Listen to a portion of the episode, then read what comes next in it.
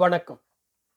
தமிழ் வாசகர்களால் தீஜாரா என அன்போடு அழைக்கப்படும் எழுத்தாளர் திரு தி. ஜானகிராமன் அவர்களின் மரப்பசு நாவலின் 9ஆம் அத்தியாயம். உச்சி வேலை தவிர காலையும் மாலையும் முற்பகலும் பிற்பகலும் இது வெயில் வாழும் அறை.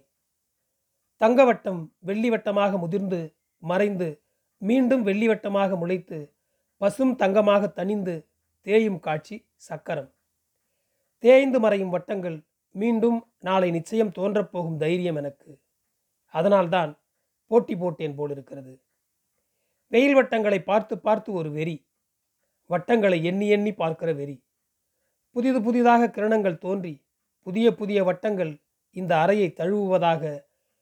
ஒரு நிச்சயம் நீள்வட்டம், முழுவட்டம், சிறிது இலை போன்ற மழுப்பிய வட்டம், கன்னத்தை கிள்ளி இழுத்தார் போன்ற வட்டம், யாரோ அழுத்தி பால்வட்டமாக குறைந்த வட்டம்.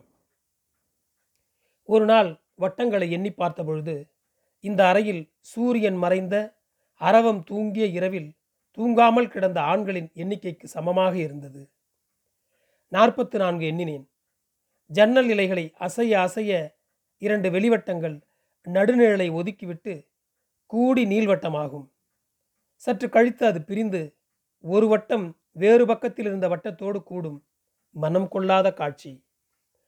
கூடியுள்ள 2 வட்டங்களிலிருந்து ஒன்றை பீத்து தன்னோடு சேர்த்து கொள்ள காத்திருக்கும் 3வது வட்டம்.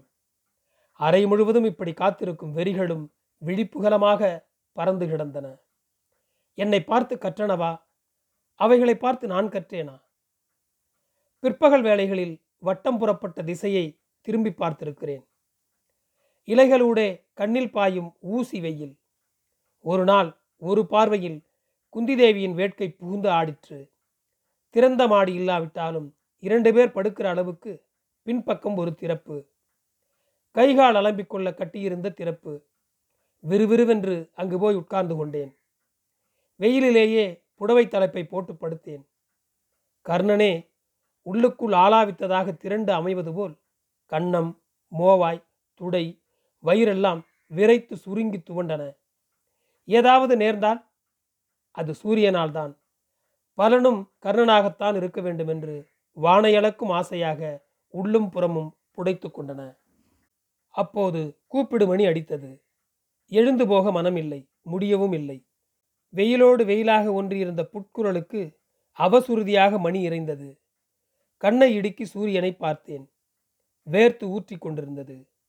தரையின் சூட்டில் ஒட்டி புடவை பின்பக்கம் கணுக்கால் முதுகெல்லாம் நனைத்திருந்தது.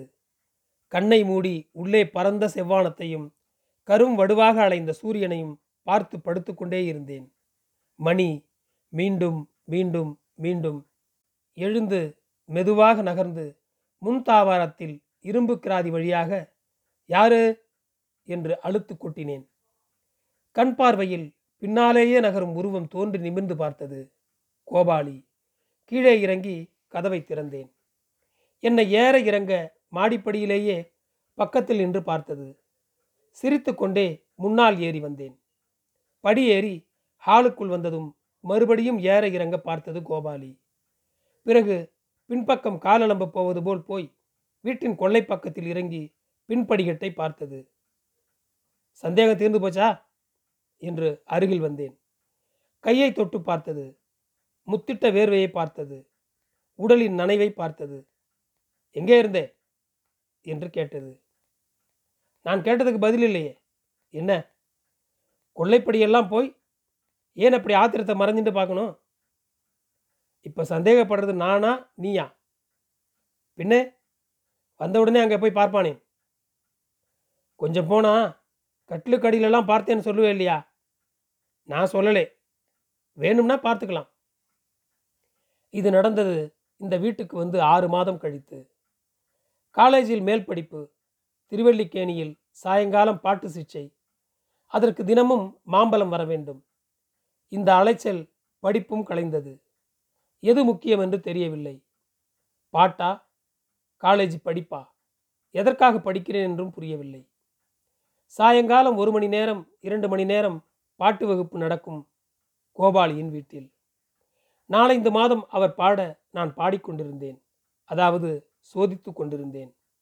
ஒரு நாள் திடீரென்று நான் பாடுவதை குறுக்கிட்டு அவர் சொன்னார், பாட்டு சொல்லி கொடுக்கறதுக்கு 2 வழி இருக்குது.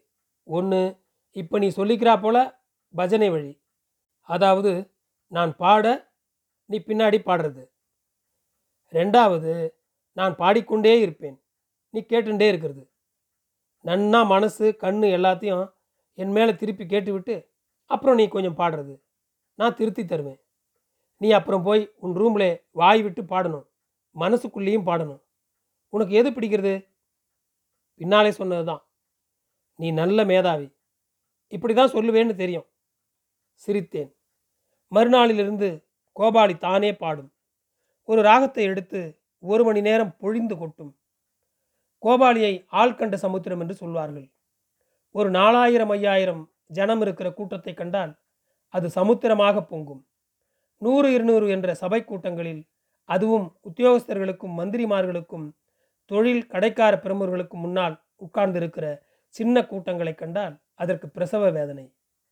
பெரிய கூட்டத்தை, முகம் தெரியாத இனம் தெரியாத கூட்டத்தை கண்டால் மிக மரியாதையாக கண்ணை மூடிக்கொள்ளும்.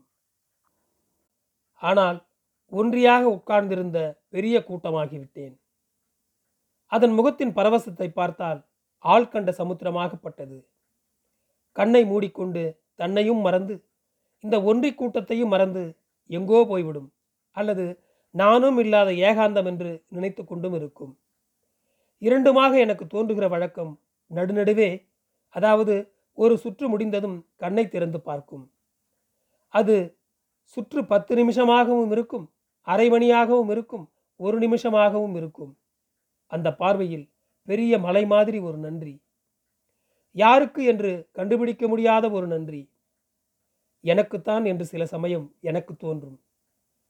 ஆனால் கோபாலி அவ்வளவு சின்ன பிராணியா என்று ஒரு மாற்றுக்குரல் தோன்றி என்னை தலையில் அடிக்கும். அறைக்கு வந்ததும் கண்ணாடியில் பார்த்து கொள்வேன். நிலை கண்ணாடியில் இல்லை, 2 முகம் கொள்ளுகிற கண்ணாடி. அந்த அளவில் கூட எனக்கு தெரிந்தது, நான் அழகுதான். கோபாலி என் கண்ணில் ஆடுகிற நுட்பத்துக்கு, கேலிக்கு, ஒட்டி விடுகிற பரவசத்துக்குத்தான் இப்படி பொங்கியிருக்கும் என்று நிச்சயமாக தெரியும். ஆனால் அந்த நன்றிக்கு பிறகு ஒரு ஏக்கம் எனக்கு புரிந்தது. முதல் வருஷ கோடை விடுமுறை முடிகிற சமயத்திற்கு ஒரு நாள் மாலை திருவல்லிக்கேணி கடற்கரையில் சொல்லிற்று, இனிமே நான் பொறுத்துன்னு இருக்க மாட்டேன், நீ எம்ஏ படித்தது போகிறோம், நீ படித்து என்ன பண்ண போகிற? எனக்கும் தெரியல, உத்தியோகத்து போகிறதா என்னமோ? நான் ஒன்றும் என்னலை, படிக்க வச்சாருது படிச்சுட்டு இருக்கேன், பாட்டு சொல்லி கொடுத்தாருது பாடின்னு இருக்கேன். கோச்சிக்க மாட்டியே? எதுக்கு? உனக்கு கச்சேரி பண்ண வராது, நான் நினைக்கவும் இல்லை பண்ணணும்னு. உனக்கு நாட்டியம் நன்னா வரும், ஏன் இந்த பசப்பல் சாமின்னு பாடுறதுக்கு ஆடுறாளே பரம்பரையா, அவெல்லாம் தங்களுக்கு தான் ஆட தெரியும்னு நினைஞ்சிட்டு இருக்கா. ஒருத்தனுக்கு மாலை போட்டு சமையல் பிரசவம் எல்லாம் பண்ணுறவாளுக்கெல்லாம் ஏன் இந்த பசப்பல் சாமிக்கு எப்படி கண்ணை சுருட்டுறது, எப்படி வச்சுக்கிறதுன்னு கூட தெரியாதுன்னு எண்ணம், கர்வம். உங்கள் பெண்டுகளுக்கெல்லாம் என்ன தெரியும்? மோர் குழம்பு பண்ணுவாங்க, நீங்கள் கன்னிகாதானம் பண்ணுறப்ப பக்கத்தில் நின்று உத்தரணி இல்லாமல் உங்கள் கையில் தீர்த்தம் வைப்பாங்கன்னு சொல்லுவா சாரதா. அத்தனை ஏறி கிடக்க அவளுக்கு. உன்னை கொண்டு போய் நிறுத்தி அவள் மண்டையில் ஒரு போடு போடணும்னு எனக்கு ஆசை. அவள் பாப்பாரதாசின்னு உன்னை கூப்பிட்டாலோ அது இந்த 100 MAக்கு சமமாக இருக்கும். வீட்டுக்குள் சிரித்திருந்தால் தெரு கேட்டு இருக்கும். ஆனால் அலை இறைச்சலில் என் சிரிப்பு சித்திரக்குள்ளன் மாதிரி ஓடியிருக்க வேண்டும். கோபமா? உன் சிரிப்புக்கு என்ன அர்த்தம்னு புரியாதே. கோபமா, சந்தோஷமா, சம்மதமா, ஆட்சேபனையா, குத்தலா, யதார்த்தமா? ஒன்றும் புரிகிற வழக்கம் இல்லையே. நிறுத்த வேண்டாம், நான் உனக்காக ஒரு வீடு பேச போகிறேன், மாடியிலே ஜாகை, நீ வந்து பாரு, இன்னும் அட்வான்ஸ் கொடுக்கல, வந்து பாரு, பிடிச்சதுன்னா அங்கே நீ வந்துடலாம், மாம்பழத்திலேருந்து தினமும் போய் படிக்க முடிஞ்சதுன்னா படி, இல்லாட்டா பிராமணதாசியாக ஆயிடு.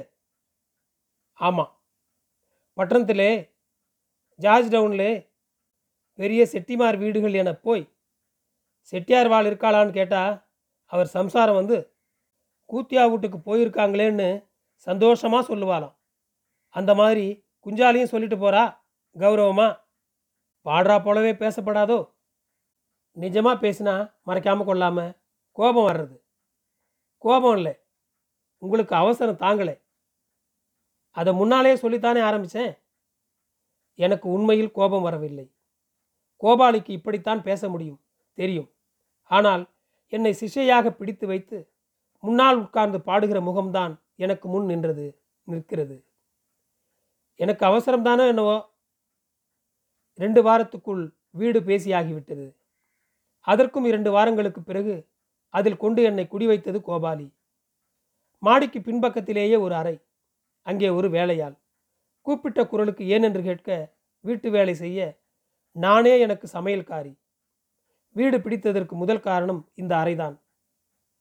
அன்று முன்மாலை 4 மணி இருக்கும். மான் தோலை விரித்தார்போல் நிழலும் வெயிலும் புள்ளி போட்டிருந்தது. நடுகாலில் நின்றேன். உட்கார்ந்து பார்த்தேன். பின்பக்கமும் முன்பக்கமும் ஜன்னல்களில் நீல பச்சை கண்ணாடிகளாக மாறி மாறி பதித்திருந்தது.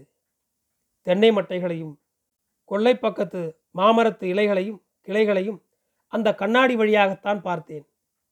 ஜன்மாந்திர தொடர்பு மாதிரி இழுத்தது. சொப்பனத்திலே இந்த மாதிரி இடம் கிடைச்சா கண்ணையே திறக்க மாட்டேன் என்று சொன்னேன்.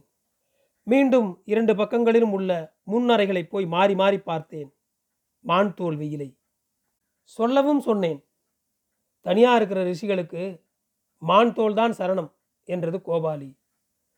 குடி வருவதற்கு முன்னாலேயே 2 கட்டில்கள், ஆள் உயரத்திற்கு நிலைக்கண்ணாடி பொருந்திய ஒப்பனை மேஜை, ஹாலை அடைத்து நிரப்பும்படியாக அளவெடுத்த 4 சுருட்டு பாய்கள், 4-5 அகல மெத்தைகள், அண்டா, சமையல் பாத்திரங்கள், குக்கர், பாய்லர், படிக்க மேஜை விளக்குகள், படுக்கையில் படிக்கிற விளக்குகள்.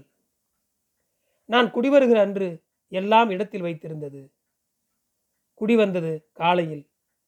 அன்று மாலையே வேலையா தட்டுக்கட்டையோடு வந்துவிட்டார். பாடம் தொடங்கிவிட்டார். ஹோட்டலில் இருந்து எடுப்பு சாப்பாடு வந்தது. கோபாலியும் சேர்ந்து சாப்பிட்டது. வீட்டுக்கு போகவில்லை. அதன் மேலெல்லாம் ஜவ்வாதும் புனுகுமாக வாசனை. இப்போ குஞ்சாலி மாமிகிட்ட வந்து செட்டியார் இல்லை பாகவர்தால் எங்கேன்னு கேட்டா என்ன பதில் சொல்லுவா மாமி என்று கேட்டேன். வேலைக்காரன் தூங்கட்டுமே என்று மெதுவாக பதில். என்ன பயம்? மாமியே சொல்கிற போது நீங்கள் சொல்லப்படாதா? வேலைக்காரன் தூங்கிவிட்டான். கீச்சு குரட்டை தாழிட்ட பின் கதவை கடந்து கண்ணாடி ஜன்னல் வழியாக கேட்டது. நான் தூங்கவில்லை. கோபாலியும் தூங்கவில்லை. சுவர்கோழி தூங்கவில்லை. வெள்ளை மேகம் தூங்கவில்லை.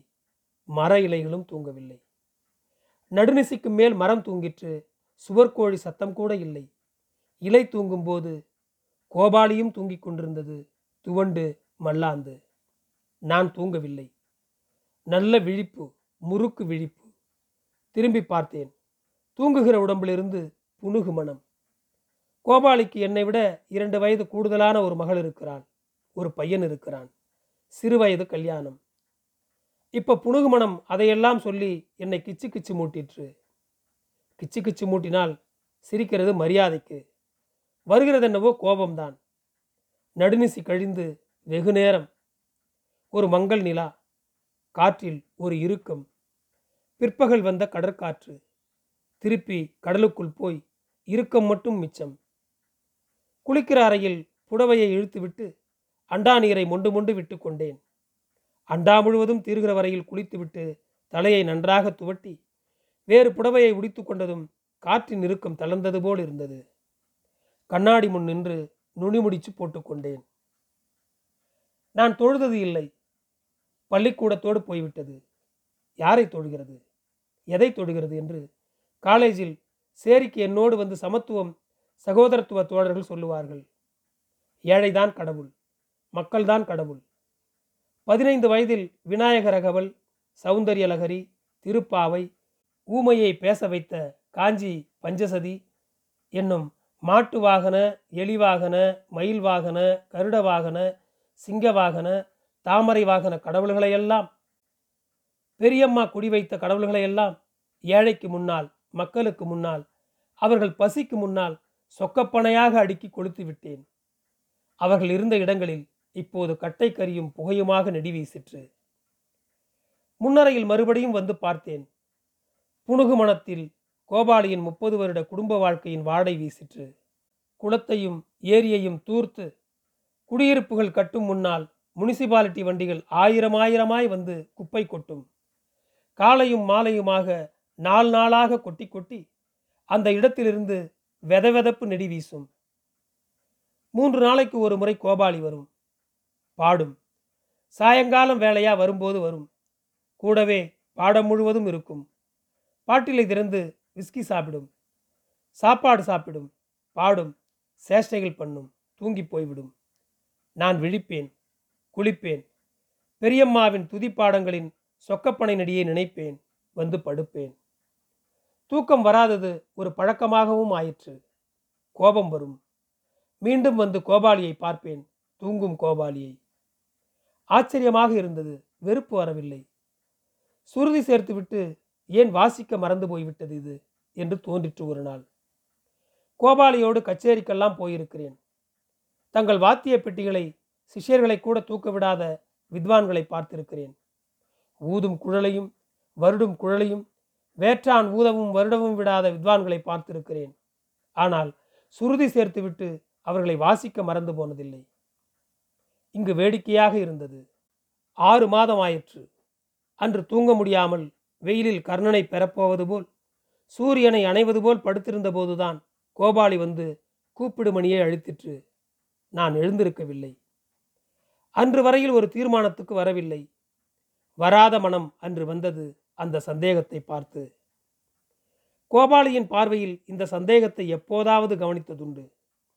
பாடத்தின் போது அவருடைய தோழர்கள் ரசிகர்கள் வருவார்கள். அவரையே பாடி சொல்லி கேட்க வருவார்கள்.